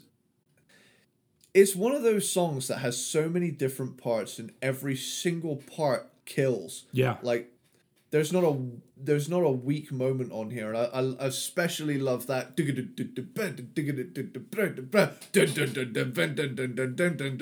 that fill into that riff Yeah. and it, it it again as i've said before max's voice how how does a human make that noise Yeah. you know Yeah. Um, slave new world man three bangers in a row holy Mm-hmm. shit uh amen just grinding heaviness oh yeah. it, and it kind of it just reminds it kind of reminds me of what Fear Factory would do on Demanufacture with songs like Body Hammer and that sort of thing. Love that sort of riff. Um, uh, Kaiowas is this like native tribal jam sort of thing, and you know you can hear them beginning to incorporate these Brazilian indigenous things into their music, but it hasn't become the whole vibe yet. You Yeah. know, um, there's still there's still thrashy moments. There's groove moments. I- i- If you want variety, this is the album, and this is why it was at the top. I've, I've always really liked something- in Kaiowas because when I was, you know, when this album came out, I listened to it a lot and I'd listened to it a lot in headphones. And however that song was recorded with, you know, the microphones and the mixing and everything, it always it sounds like you're sitting outside with them. yeah, and I've always isn't loved like how- how seagulls they- as well. What? Like you can hear seagulls in it as well. yeah, It's you can like hear birds and, and, and other shit, but like I just for some reason, however it's it, it's you know it's recorded and mixed, it just always feels like Yeah. you're just sitting there with them, and I've always really liked the way that sounded. it's so cool like after four ridiculously heavy songs as well to have that Yeah. and then go into propaganda dude like oh my god like this song especially that breakdown that is just the sound of bones being smashed Which the- that is just the way that that song begins, that's a really great example of stuff that Sepultura did that a lot of other bands didn't do that I love. Is that and that's is, is Andreas would do those discordant things uh, because other bands Yeah. that weren't metal would fuck around with discordant you know leads and and and melodies and stuff. But there's not a lot of metal bands, especially at that point, that did that. You know, and, Yeah. and I feel like that was all Andreas Kisser because it always seemed to be him that was playing those parts. The and so I I love that they incorporated. I've said it a million times. You throw in cool noises, I'm just like cool noises Yeah. always go a long way for me. and then like a- after all of that you get biotech is godzilla which is like hardcore crossover thrash Yeah, um, Nomad is is groove metal done right. Mm-hmm. We who are not as others is uh, getting quite cerebral. yeah, Um, Manifest has some real Sabbathy grooves in it. dude. I love Yeah. that song, but there's it's cool because it's like nothing else that they had done. So there's a lot of songs on this album that are like nothing they had ever done. But just the fucking riff after the Bobby Onami, when that kicks in, I'm all I get Yeah. chills every fucking time. I'm like, that is so fucking good. It's just it's just Yeah. awesome. And then, you know, something really interesting to me is the song The Hunt, which is it's like an alternative rock song through a metal lens. Yeah. Like how it's how it's played. It's it's almost it's again, it's another case of they've not done anything like that at Well, that no, that's a cover uh, song though. You know that, right? I did not, and That's- I am I outing believe- myself as uncultured. I want to say that's a new model army song. I think that's the band. It's a uh, it's a maybe it's not new model army. I don't really know, but that's that's actually a cover song, which um, Makes sense. which is but still its inclusion on the album just it, it adds to that sort of we're not following the rules of how things are done Yeah. because um and and they're one of those bands around that time that were kind of like you know Metallica and other bands that would do covers and make them their own to the point where I don't even want to hear the original version of this song. I want to hear Sepultura's version. Man, it's uh, finally closing out with clenched fist. Yeah. dissonant, wild closer. So this album fucking rules, and it's stood the test of time. I mean, it turns thirty next year, and you can still Oh yeah. hear the hear the influences of this album to this day. Also, it's a perfect example of of how shit from the early '90s a- a- has aged remarkably well. Where you put this up against anything today, and it blows it away. So mm-hmm. Yeah, with you, with you all the way. So yeah, that is my number two. cool. You were right. Completely different top three. My number two is Beneath the Remains from 1989. Hey, Um, Beneath the Remains, I, I kind of already did my review of this with the last one, talking about the differences between Arise and Beneath the Remains. But Beneath the Remains is them perfecting their thrash sound. It's fast as fuck. Scott Burns producing. I, Scott Burns also did Arise, but I love the Scott Burns production sound of the of that time, late '80s, early '90s. Love it. I fucking love it. Um, it's a vast improvement from schizophrenia. If you guys remember, schizophrenia was in the last episode in my lower half. Um, I, I like that album a lot, but the Sepultura style is fully formed on Beneath the Remains. Whereas the fir- the first major ingredients of what would continue with Sepultura start here, um, which you know they've they've always they've always kept a little bit of except for maybe Roots, um, a little bit of the thrash every once in a while, and sometimes to varying degrees on later stuff. But um, the kind of riffs that they wrote at this point, like they just the Sepultura sound is here. Um, this to me, this is one of the best thrash metal albums of the '80s. Um, if you make a top ten, this has got to be in there. Um, it's it's fantastic. Um, absolute classics, chock full of killer riffs and killer songs. It's literally an all killer no filler album to me. Like it's just, but you but you're right. It is like in, intense. You know, once you're out of it, you're just like, man, that was a that was a trip right that there. was a hell ride. Yeah. and and I just I it had to go at, at number two uh, because it's just for this particular Sepultura sound. I don't I think that this is they perfected it here. Um, whereas Arise almost to me feels like it's a it's an amazing album, but part of parts of it feel transitional, and um and yeah, it's just I think I think you're, we're getting to the point now where like you know I listen to in order you know, Beneath the Remains ends, Arise starts, and I'm like, fuck yeah. But ha- in, the, in the second half of Arise, I'm already like, when, are we getting to fucking Chaos AD?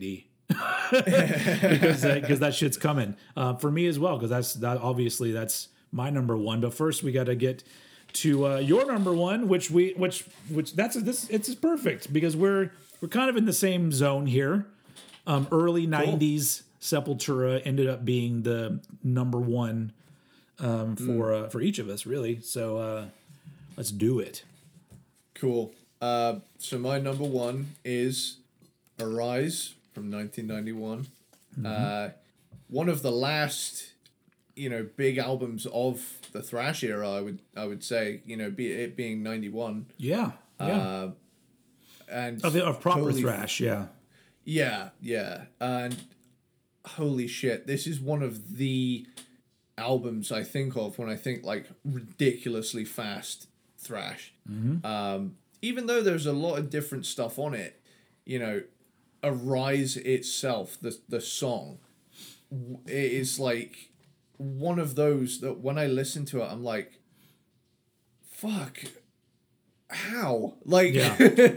Yeah. like that that riff. I've tried to. I mean, you know, I'm I'm not really a, a lead player when it comes to guitar, but I I can play pretty decent, you know, rhythm guitar, especially for like metal. But fuck, dude, like the control you need to keep that riff tight Yeah. is insane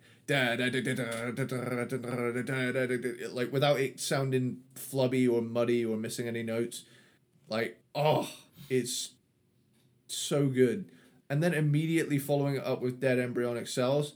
Now, here's the thing it's funny that we did Public Enemy last time because this song appears in GTA 4. Hey. The Lost.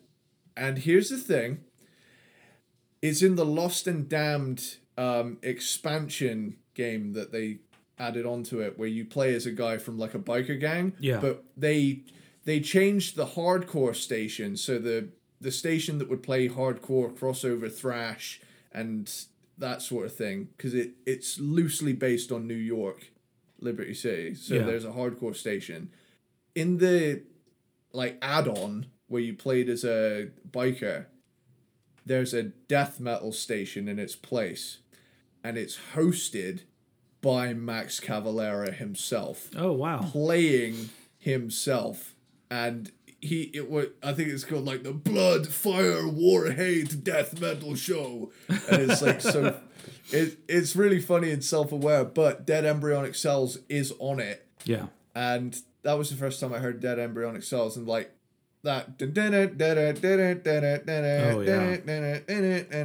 that bit in there is like I'm- gesturing to do the chef's kiss without it becoming obnoxious, but holy. Yeah. like and then like you say you get desperate cry like the groove in this is nasty you Yeah. know, with a g and two r's because i needed a new word for how killer this is uh, murder is as frenzied and heavy as the title suggests subtraction I love when they hit you with a burst of skank beats and follow it up with the same kind of riff but halftime. Like again, that tempo variation is a hallmark of Sepultura's thrash stuff. Yeah. And ah, Altered State. I feel like I'm in a fucking action movie eh, set in the jungle to this song. Like when it opens up, you know, I feel like I'm in some sort of boat on the Amazon waiting to get ambushed. Um, fucking Under Siege. Uh, Regnum I- Ire. I hope I've said that right. Uh, the huge reverb on that China symbol is a yes from me. Yeah. Uh, meaningless movements is groove thrash goodness and infected voice. One last flurry of fuck yeah-ness, even if they are kind of plagiarizing themselves. um, I, to to be honest, I kind of like I picked Arise for the top spot because it kind of has. Uh, in in the way Chaos AD has a little bit of everything, uh, Arise leans into the thrash a little bit more Yeah. and I've really come to love their thrash stuff. But it still has the variety there as well. So Yeah. that's what kind of tipped the balance in the end for me. But these top three, I'll I'll extend it to the top four as well. But the the top three, holy shit, Yeah. they were on good shit. like Yeah, yeah. No, there, there's there's no denying that those three, you know, especially Beneath, Arise, and Chaos, are three absolute classics. Um, and um, so yeah, brings me to my number one, which obviously is Chaos AD from uh, 1993. This is a, on the streets. this is a really great example of an album that is very important to me on a personal level. But when I take a step back and listen to all of the things that happen on it, I go, "This is this is also very good." Like like yeah. arguably, like I don't I don't. It doesn't matter that they moved away from thrash with this, um, because the quality of what it is is ridiculous. The the build up to this Yeah. album. So when this when the, when this album came out, there was a build up for me as a fan. I was already a fan, and I remember they did. Um, I think it was on. It was an episode of Headbangers Ball. It may have been two different episodes, but they did these things where they did. Oh, well, now we're going to check in with Sepultura at the studio, and I remember they played a clip of two songs. You heard a little bit of Amen, the and I was just like, oh, fuck. And then you heard a little bit of Biotech is Godzilla. Both of those things, I was just like, this is going to be the fucking best album I've ever heard. And honestly, at the time, it was. It came out, and um, I remember that I had I had friends uh, that uh, had more money than me. They were metalheads that had, you know, one one my one of my friends in particular was the guy that um, when an album came out, he already had it the day it came out. I me sometimes it took me a week or two or more to go get it, but I remember my my friend had it, you know, bought it the day it came out. Which back in the day that was Tuesday, every Tuesday is when new albums came Yeah. out. He came to school Wednesday with it and was playing it. We had we had a drama class. I was in drama, um, and we we we had a little stereo, and the teacher let us put on music sometimes, and we just like sat there around. I, we were all in a little semicircle around the speakers, just like fucking a man. Like it, and I still get that get the same sort of vibes from it because this this album once again, just like with the one two punch from Arise, like this one with Refuse Resist into Territory is r- ridiculous. Like Territory is an amazing song. And um, I just love the fact that this is a a progression, but also I don't know what it is. They they they like I said before, they they, they didn't give a fuck. They leaned on whichever style that they were feeling. And that's that's I think that's amazing. But with Chaos AD, the number one reason why I'm like, it has to be number one is because quality of the album, absolutely great. I wouldn't change anything about it. It's amazing. It's a classic. But all of the Sepultura that's happened after that, like this is where the big chunk of that sound starts. Like they had a little bit, Yeah. they they they you know the thrashiness that's got that thrash Sepultura sound, but I but I think more so what they've continued to do relies on Chaos AD. Like that's Yeah. so you're talking about a band that continued to put out stuff for another 25 whatever years, 6 to 7 years. It's been a, it's been a while. It all it all the bulk of that it comes from this. This is the seed. This is the you know, the beginning Yeah. of it all. And so when you're talking about a band like that, when you're really taking into account everything they did from Morbid Visions all the way to Quadra, Chaos AD I think has the most resonance as an album that as a band you still hear little bits of oh that's that's when they fully I guess became Sepultura was Chaos AD. And um also I have to say that this album sounds amazing once again.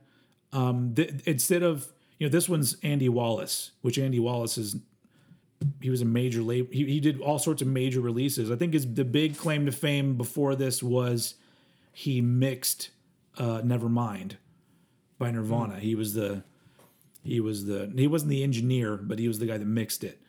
Um, but I just love the fact that they've like they they they turn the groove aspect up. There's some punky elements in this album all sorts of songs that were nothing like they had done before. Whereas Arise had like parts that sounded different than, than what they were doing before. You take songs like Kaiowas, uh, We Who Are Not As Others, and Manifest, totally different from anything they'd ever done before. And just the fact that they were taking chances with even just the idea of what a song is. Because We Who Are Not As Others, that's the only thing that's said in the song and it's like a you know it's got it's a little journey that it takes you on but there's no verse chorus verse chorus. Manifest no verses or choruses at all. It's speaking. And then you know uh it's but and it's a fucking amazing song. And of course Kaiowas acoustic. All of a sudden a full on just acoustic and, and percussion and everything. Like it's it's it's just so fucking good. To me this is a masterpiece but I would say that the reason why this is so great to me is because it's a masterpiece of just you just metal. Like you don't Yeah. need to connect this to anything else. There are albums that's like this album is is classic and and one of the best death metal albums. This is one of the best thrash metal albums. This is one of the best groove metal albums. Chaos AD to me is like just you can't assign any other thing to it. It is just a classic metal album, not classic metal. See what I'm saying? Like no no Yeah. terms really necessarily fit with this album. Um, and then Roots would be kind of like that too, but I think that has a little that has some little flaws. But Chaos AD to me has absolutely no flaws. And it's still as thrilling as ever every time I listen to it. And just the way the album plays out with all of the elements they decided to put into this album and didn't give a fuck. More bands should think like Sepultura did at that point. I wish that they did. Like, the, and, you- and not only that, like this was a this was around the time that you could still have a career and make money being in a band. So there was a lot more at stake than just like oh, we, you know, we're a band that doesn't make any money. What if this album also doesn't make any money? it's like, but they still just went with their gut and did what they wanted to do and didn't just do the same shit over and over again. And I, I, I, I know that like I've beaten this, this uh, topic to death, but like so many bands are just fine with doing the same old thing. And nobody takes any chances anymore. Um, and and it's yeah it's it's sad to me but that's you know that's my old man brain being like things were better back in the day. Uh, but they were musically speaking they were better um, especially in the early 90s um, even in, even the late 80s i'll throw that in there too but chaos ad is just the ultimate expression of this band a, badass band doing whatever the fuck they want and making the most successful album of their career on top of it. So um it's great. Chaos ad is amazing. Um it's my number one. We uh that brings us to the conclusion of sepultura. Three two one. Yeah, Yeah, we did it we're always we're always on the on the on the youtube video we're always a bit off but you know you get the idea Hey, it sounded great from where I sat. i know i know it's uh it's uh if only everybody could watch it from your perspective but um That's a gift for me. yeah. anyway, um, so yeah, that's it. That's our Sepultura album ranking. We like, like obviously we just did full length, so we didn't talk about Bestial Devastation, but you know, I feel like that can be easily kind of put in with with Morbid Visions and was eventually. Yeah. but um, but yeah, that's it's, it's you know. Sepultura is an amazing band. St- still is. I'm say still is. They've they've they you know they they they've they've won me back. You know, it's this doesn't have the same feeling to me as the as the original stuff, but they're a band that I I care a lot about what they're doing, and Yeah. um, that says something because there's a when it comes to classic bands, there's really only a you know maybe a dozen that I can think of that um, you know when they put something out i'm like oh i wonder i wonder what this is going to be. Other bands even though i like them i go i kind of have an idea what they're going to do. But Yeah. uh, sepultura are not that band and um, they really they really never have been. And that you know, aside from that little chunk of time that we talk about where they got a little too samey with shit um, they are you know there's a reason why they're one of the most popular metal bands in the world. Um, and yeah and yeah so that's that's it. And then um, i don't know if this video is going to blow up just like the other one did but if it does thank you for watching. Um, put comments down below if you've made it this far. Peanut butter platypus to all of you What about platypus? that made it this far. And um, next episode's going to be fun but a little different. Yeah. Um, and uh but yeah that's real i mean that's where we i think we broke two hours on this episode so maybe we can uh we did. well al- almost so uh but we had a lot to say with sepultura they're they're a band that, that you, you you can't just sum it up real quickly because there's a lot to talk about um but we So much. yeah but we thank you for being here uh, with us as always um eddie do you have any uh closing remarks Damn, dude. It's good discography.